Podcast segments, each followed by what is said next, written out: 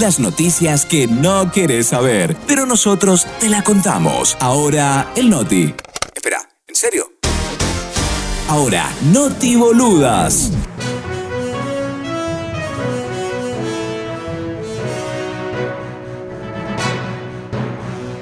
A nadie. A nadie. A nadie. A nadie. A nadie. A nadie. A nadie.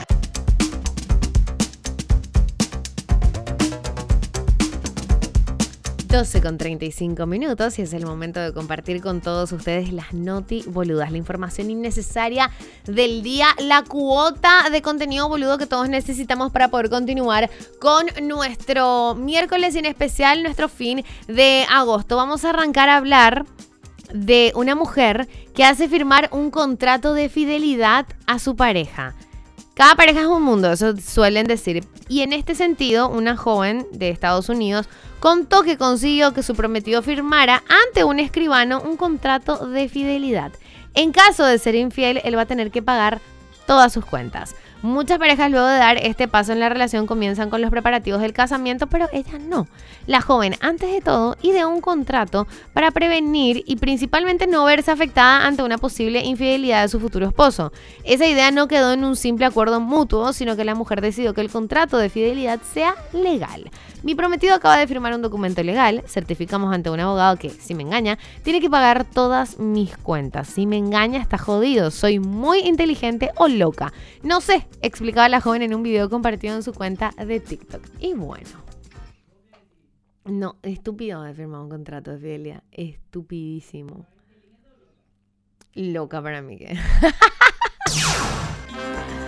El Papa se reunirá con J Balvin y con otros famosos. El Papa Francisco va a mantener una reunión el día de hoy con varios artistas famosos como parte del Vitae Summit veinte veintidós, plan que busca transformar con la fe y la cultura. El encuentro va a ser en el Vaticano. Están invitadas varias personalidades del cine y de la música como el cantante colombiano J Balvin, el actor estadounidense Denzel Washington, el cantante Andrea Bocelli y muchos otros, según estuvo informando la organización. Señalan que el Papa va a dialogar con los artistas sobre cómo se puede aprovechar las artes, los medios y el entretenimiento para promover la unidad, la esperanza y el encuentro entre las personas a nivel global. Tras la reunión, los artistas van a tener una hoja de ruta como influencers de la esperanza en el mundo. Oh.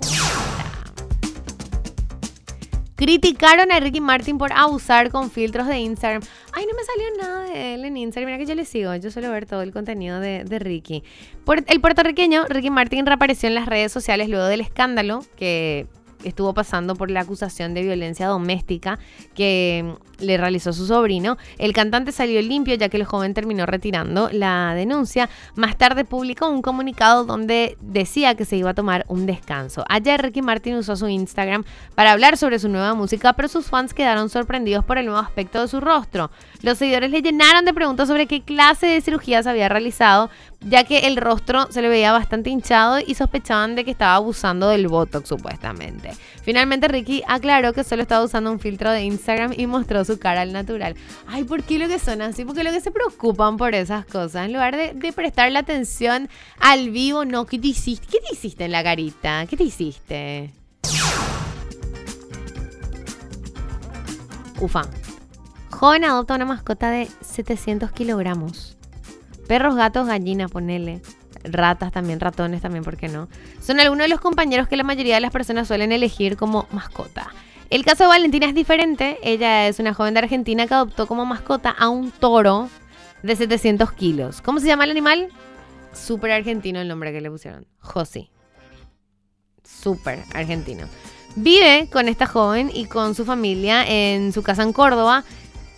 setecientos kilos, bestial es el tamaño del animal, pero esta chica, su cuidadora, aseguran que él es muy manso.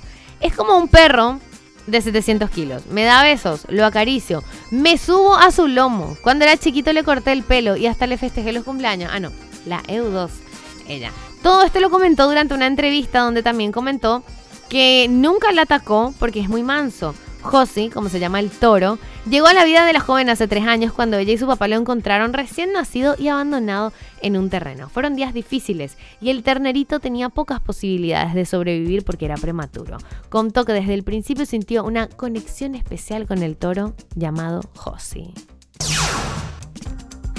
Un hombre ganó una competencia por estar, ufa, sesenta horas acostado. Alrededor del mundo hay demasiadas competencias absurdas, demasiadas competencias insólitas. Y hay un país europeo que se llama Montenegro y tiene esta competencia sumamente peculiar. Es un concurso que le premia a la persona que aguanta más tiempo acostado boca arriba. Hace doce años se viene llevando a cabo este concurso. El campeón de la edición dos mil veintidós fue un hombre que permaneció sesenta horas tirado en el piso. No fue difícil, créanme, ni siquiera caliente. Mm, basta, chicos. Su victoria se tradujo en un premio que consistía en trescientos cincuenta euros, dos millones y medio aproximadamente de guaraníes, una experiencia en una balsa acuática, un almuerzo para dos personas en un restaurante y una estadía en un hotel de la ciudad. De acuerdo a las reglas de este concurso, los participantes deben quedarse recostados horizontalmente y en el caso de pararse, pierden. Pueden comer únicamente si se mantienen en la misma posición. Con respecto a las idas al baño, pueden ir cada ocho horas, aunque en los últimos años hubo más flexibilizaciones. Y bueno, ahí en la caminata de ida al baño ya podés hacer otra cosa, podés comer algo también de paso, en lo que te toma ir al baño. Qué loco estos concursos. Me hace recordar el concurso del beso más largo que se hizo acá. ¿Se acuerdan? T V T.